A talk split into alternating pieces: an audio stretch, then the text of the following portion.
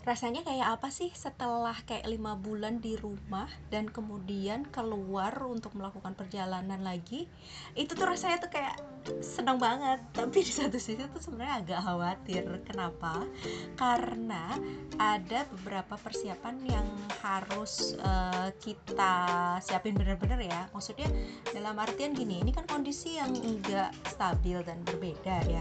Dari mulai kayak persiapan transportasi dari terus uh, perizinan dan lain sebagainya gitu. Tiap uh, tempat wisata itu kan punya kayak kebijakan masing-masing. Dan ini tuh kayak harus nunggu dulu kapan dibukanya belum juga untuk transportasinya apakah tersedia atau enggak persyaratannya kayak apa. Jadi ketika memang kita udah mau pergi ke suatu tempat kita harus make sure banyak hal yang memang nggak biasanya uh, kayak gitu gitu. Nah kali ini gue bakal cerita tentang perjalanan gue ke Gunung Ciremai. Sumpah ya happy banget.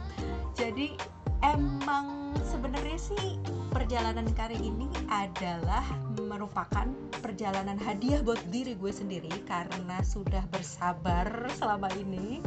Dan juga mungkin salah satu hadiah ulang tahun dan uh, ada satu keinginan kalau uh, pengen melakukan perjalanan itu yang bener-bener sepi gitu dan uh, untungnya terkabul sih. Saat itu emang kondisi gunungnya masih sepi banget. Bahkan jalur-jalurnya itu luar biasa liar. Maksudnya bener-bener ada pohon tumbang di mana-mana. Wah pokoknya seru banget deh ya udah karena kayak gitu gue akan bagi uh, cerita ini ke beberapa part karena tahu gak sih ternyata gue menghabiskan waktu empat hari tiga malam di Gunung Ciremai.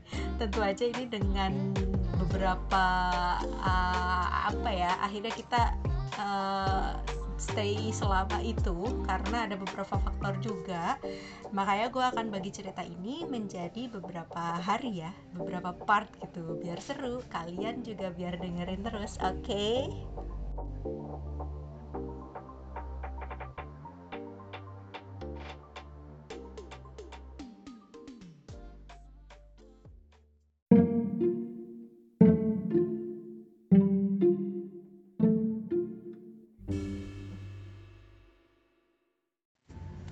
Gak kerasa banget ternyata hampir lima bulanan nih kita stay at home.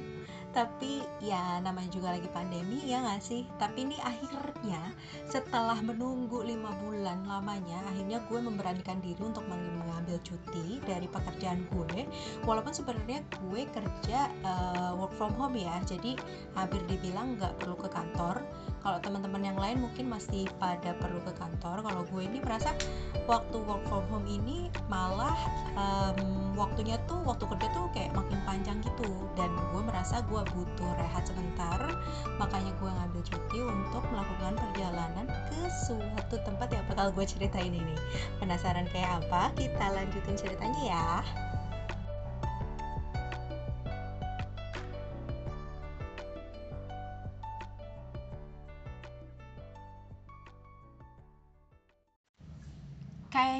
perjalanan dari rumah menuju kota kuningan aja kayak udah seribet itu ya. Tapi emang gitu kenyataannya. Akhirnya gue naik bus terus uh, eh, gue udah ngeliatin nih di map pas misalkan udah lewat dari tol Cilenyi tuh kan dia masuk tol Palimanan tuh kan. Ya udah gue nyalain map gue gue mau tahu posisi gue ada di mana dan kira-kira udah deket atau enggak. Takutnya kan gue salah turun atau kayak gimana kan.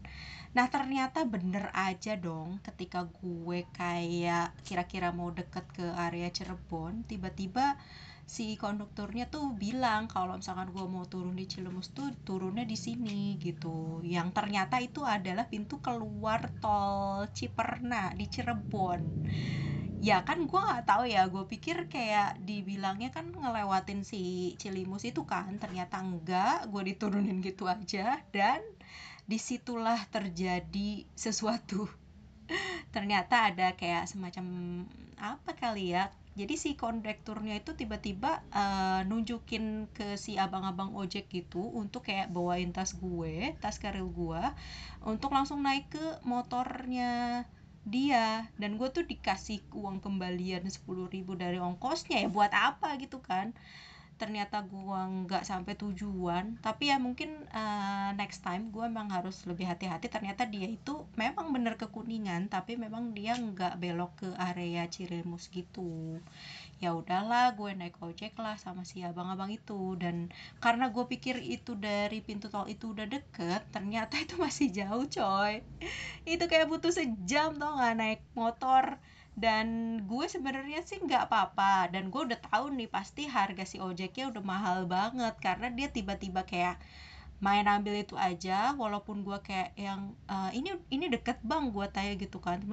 Iya iya naik aja naik aja. Tapi tanpa menjelaskan gitu kan. Ah tahu gitu gue naik yang lain aja kan. Tapi ya udahlah mungkin rezeki si abangnya. Cuman di satu sisi gue merasa nggak nyaman aja karena abangnya itu ngomong mulu nanya-nanya mulu gitu. Udah tahu kan kayak gue tuh perlu berpikir gitu kan kayak mendingan kayak gimana gitu. Atau lebih seru sebenarnya naik angkutan umum walaupun sebenarnya uh, ya lebih baik naik angkutan yang lebih uh, sepi ya. Tapi saat itu tuh kayak gue bener-bener nggak dikasih kesempatan ujung-ujung kayak ya udah naik aja neng gitu kan. Yang gue kira deket tahunya butuh satu jam ya lu pikir aja gitu kan.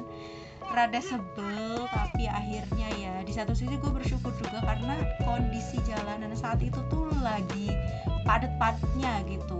Terutama yang ke arah Jakarta. Sementara yang ke arah Kuningannya agak lenggang memang. Cuman karena naik motor akhirnya lebih cepat cuman ya si abangnya itu gue nggak begitu suka aja karena dia tuh nanya-nanya mulu gitu. Gue tuh paling sebel deh kalau pas lagi kayak gitu ditanya-tanya dan bawa motornya tuh kayak agak sedikit uh, selengean gitu. Kan serem ya coy gitu. Aduh pokoknya nggak enak banget tapi untungnya gue sampai dengan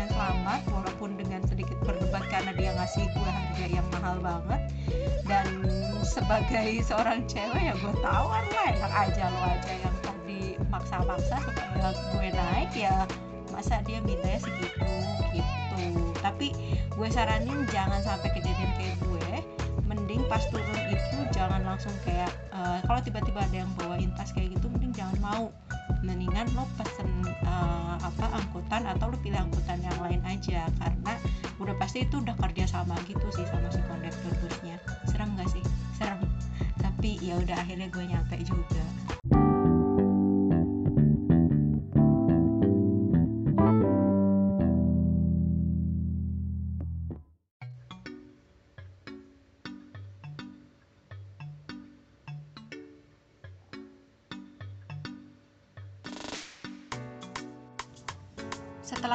nyampe akhirnya gue langsung dong check-in ke hotel nih sambari nunggu temen gue yang uh, nanti bakalan datang dari Sukabumi nah udah tuh untungnya gue bisa uh, istirahat dulu ngapa-ngapain dulu mandi uh, eh mandi nggak ya? Gue lupa. Ya pokoknya istirahat lah setelah kejadian yang tadi nggak enak itu. Terus gue agak sorean gitu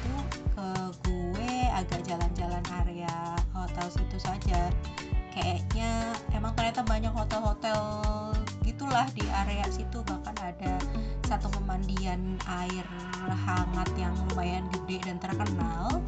Dan ya udah sekalian gua cari makan dan kayak ngeliat sekeliling uh, sambil jalan-jalan aja gitu sendiri.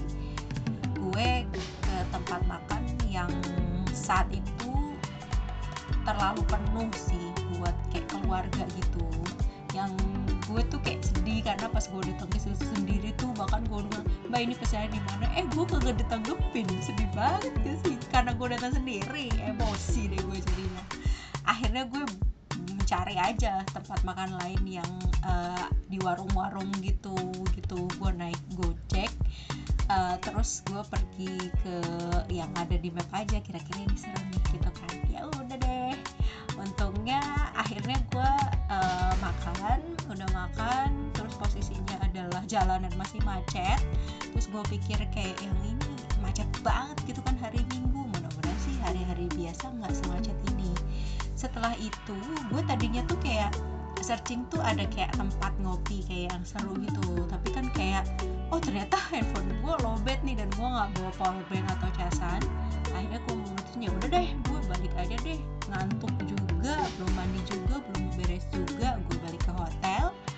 Dan ya udah gue leye-leye aja karena besoknya kan gue masih kerja gitu.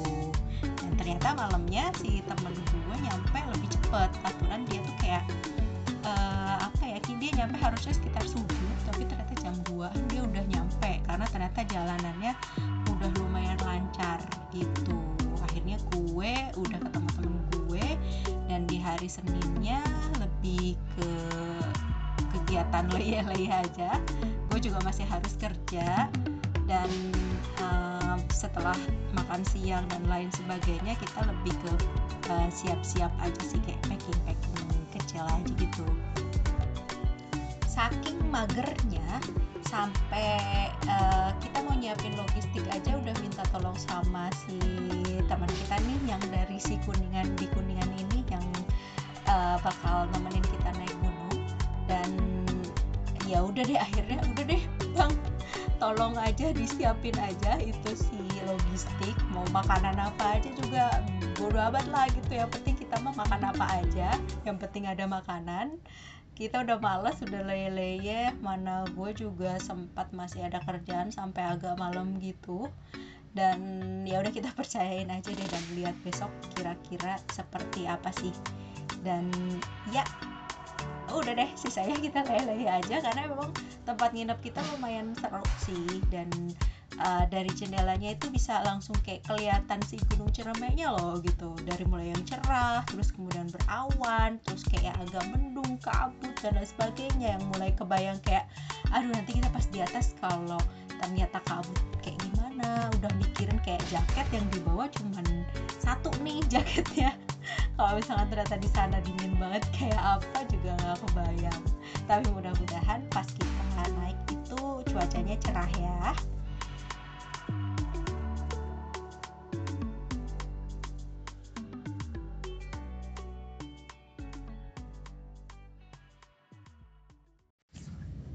terus-terus cerita tentang pendakian hari pertamanya kayak gimana tuh gitu kan? Tapi tenang aja sabar dong sabar. Karena kan tadi udah seru banget tuh tentang perjalanan. Dan gue bilang gue akan bagi cerita ini dalam beberapa part saking serunya.